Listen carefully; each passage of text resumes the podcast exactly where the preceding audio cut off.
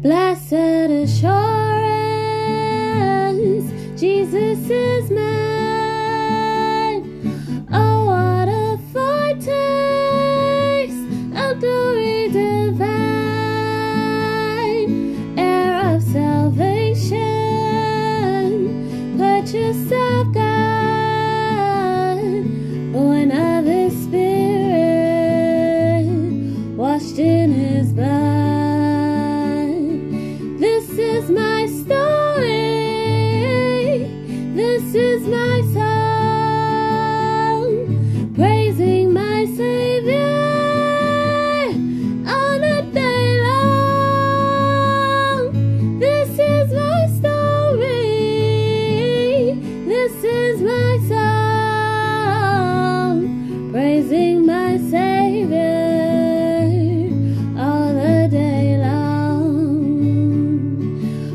Perfect submission,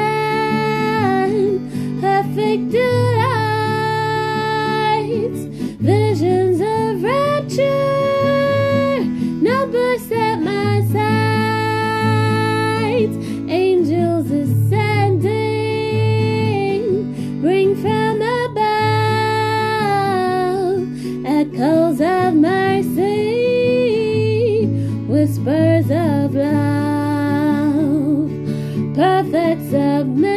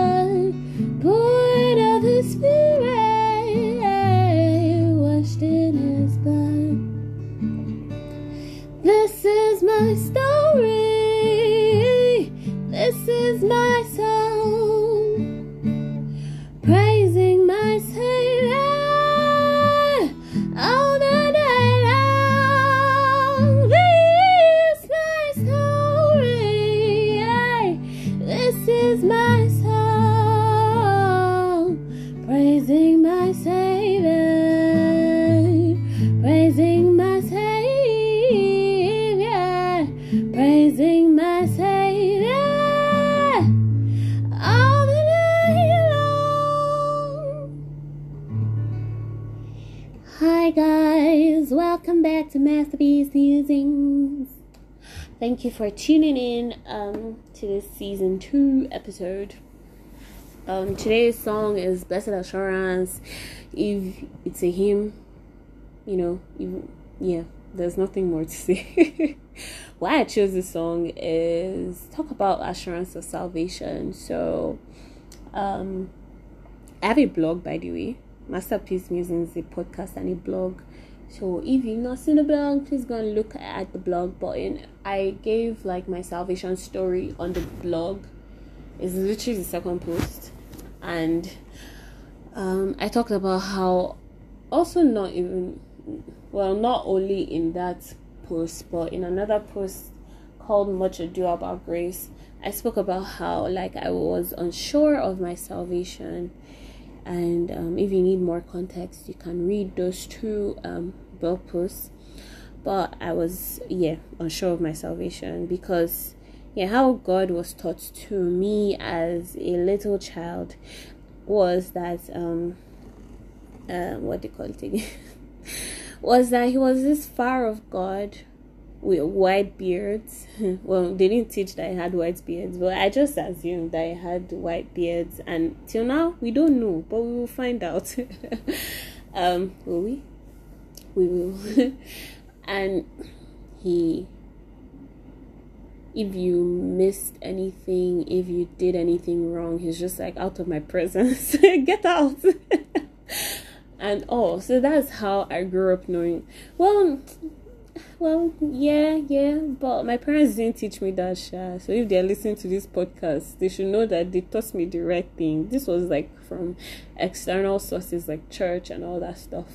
Anyway, um, and in my blog post about my salvation story, I spoke about how um, I um, had two dreams about rapture that kind of spurred on this relationship with God that I have. Actually, it's so crazy. And those two dreams, I didn't go for rapture. And this song even has like rapture inside. Visions of rapture now burst on my side, and I say perfect delight before down. I say wow, like and before I couldn't sing this song with my chest because like how am I sure that Jesus is mine? And how am I sure that, like, visions of rapture, they not used to bring delight to me. They used to bring horror and terror and fear. And I'm pretty sure there are a lot of Christians that can relate to this thing.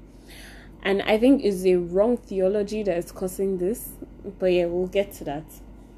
So, um, in one of those dreams where I had this dream about rapture, the song I woke up um, playing in my head with I usually well not usually but once in a while I wake up with songs playing in my head was um Savior, Savior, hear my humble cry while on others thou art falling. Was it calling? Do not pass me by. And it was first of all the dream plus the song haunting. He haunted me and I felt like, yeah, God was passing me by or something, and or not that he was passing me by, but there was an there was an opportunity for him to pass me by if he does not find me in the as as the spotless bride, as the Bible says, and as many preachers preach and everything, and um, there's how do I say this? People sin, human beings sin, yeah, and I am not exempt from that. And each time I fell into sin, and it doesn't even have to be any of those mighty sins in quotes, it could be just pride, having a prideful thought, you know. And each time I fell into sin, which was like every day, um, I would be like, okay, if rapture happens now, am I rapturable? it says stay rapturable. Am I rapturable? and that song would now the while on others that calling do not pass me by song would now be ringing in my head. I think I don't allow Jesus to pass you by. And oh, but unfortunately, like I, I couldn't sustain the non-sinning. Like each time i tried to not sin i fell into more sin. Like it was just just was terrible really. So i moved around not being sure of my salvation. Yes i had given my life to christ. A no- number of times actually because i wasn't sure of my salvation i had I was serving in church. I was actually actively pursuing a relationship with God because I could not go to hell. I could not go to hell. But yet, I wasn't even sure that Jesus knew me. Very wrong. And it, yeah, it was because of this theology of like, God asks you to get out of his presence if you sin. In fact, there was something that they always said, um, I think this is actually a Bible verse. Do not grieve the Holy Spirit. I think it's a Bible verse, not sure. But another thing they used to add was that you know if you sin the holy spirit leaves you. That is not true. It's nowhere in the bible. And jesus said that the holy spirit is going to be with us forever. And when he said the holy spirit is going to be with us forever he meant it. Yeah he meant it.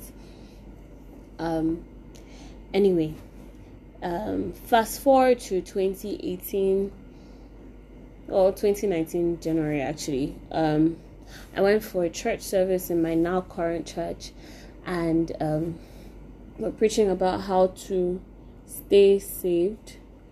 And I was like, this is an interesting topic because I'm not even sure I'm saved right now. so let me find out and you know basically the guy the guy that was preaching just said yeah you stay saved in how you were saved and that is by believing and i believe in care. Am i not meant to keep the laws and uh, do do the commandments and blah blah blah? And if i don't if i fall short of one of them i'm out of god's kingdom. And i have to start begging god to accept me again. And yeah, I was really suspicious about that um, preaching, and I took it to God, and I was like, "Yeah, God, I'm suspicious about this. What's this about?" But as and yeah, um, parents' influence. My dad was always well he doesn't say it anymore but he was always against people that he thought were preaching hyper grace messages people that say oh yeah the grace now you know with this dispensation after jesus died and rose again that we are not subject to the law and i because like my dad is someone i revere in my life what he says i kind of go with it. So what he said about that I was like yeah. Now if you say that we are not subject to law again are you sure? Are you sure? And then i read you know the passage the um, preacher quoted from was Colossians 2. I read that Colossians 2 and I was like, this looks like hyper grace message actually. It literally does. What Paul was saying in that Colossians 2 seemed like hyper grace message. The only difference was that he was talking about food and circumcision and those were things that the Jewish people held dearly in their laws. They held held to it dearly, held on to it for dear life and like, all you Gentiles that are becoming Christians right now, you must circumcise yourselves. but they do not need to do that because it's it's not by keeping the law, and you know, is even in the Bible, our righteousness is like filthy rags, and when you have this kind of idea, you either fall or this kind of theology, either fall into two camps um the first camp is the camp I was in where I felt so unworthy, so unsaved. So I do not have assurance that Jesus was actually mine. Um and each time I was always working hard to please God, to prove that I'm worth saving and you know to keep the law. The second part is and I'm pretty sure this is where a lot of preachers of this theology fall into because how can you preach this kind of theology? Anyway, yeah the second second category is people that are prideful so they believe that they are actually sinless Limau. I believe that they are sinless sinless and they are um, obeying all of God's laws and their righteousness is what has saved them but the Bible actually says this that no man may boast in his righteousness, that the salvation is a free gift. Yeah, I said this in my oh, I sang this song in one of the previous episodes, but yeah, gift greatest gift of all by Hillsong London. But yeah. Yeah. anyway, after that message, after talking to God, after reading Colossians 2 and you know, reading other passages in the New Testament and, you know, God letting me know that in second, I am not going to let you go. It was such a comfort because, yeah, like I said, that song, Do Not Pass Me By, kept on ringing in my head. After a while, I actually went to look at the origin of the song and, you know, because who in their right mind will sing, will compose that kind of nonsense? that song really annoyed me, really did, because it puts me in so much bondage for a lot of years. Anyway, I found out that you know the person that wrote the song was going on a prison visit, and then people at prisons, you know, were calling for her to come by, don't pass them by, and she felt like it, it was kind of synonymous to what our Christian religion is, and I don't even understand how because we are not in prison, we're not bound. Jesus set us free. Anyway, um I saw that it's not just me that has problem with the theology in the lyrics. That people had called it out for not being theologically correct and she was like yeah i i, I see that but i like this song anyway this episode has gone on for so long but if you you you suffer or you struggle with being sure that you are saved as far as you have believed in your heart that jesus came to this earth died resurrected as he resurrected, your sins disappeared. He has given you power to live above sin, and he's coming back again. And yeah, and then you confess with your mouth that he is your Lord and personal savior. Then you are saved. There's nothing. There's no more. There's no mumbo jumbo that you need to do. Nah, you are not subject to the law.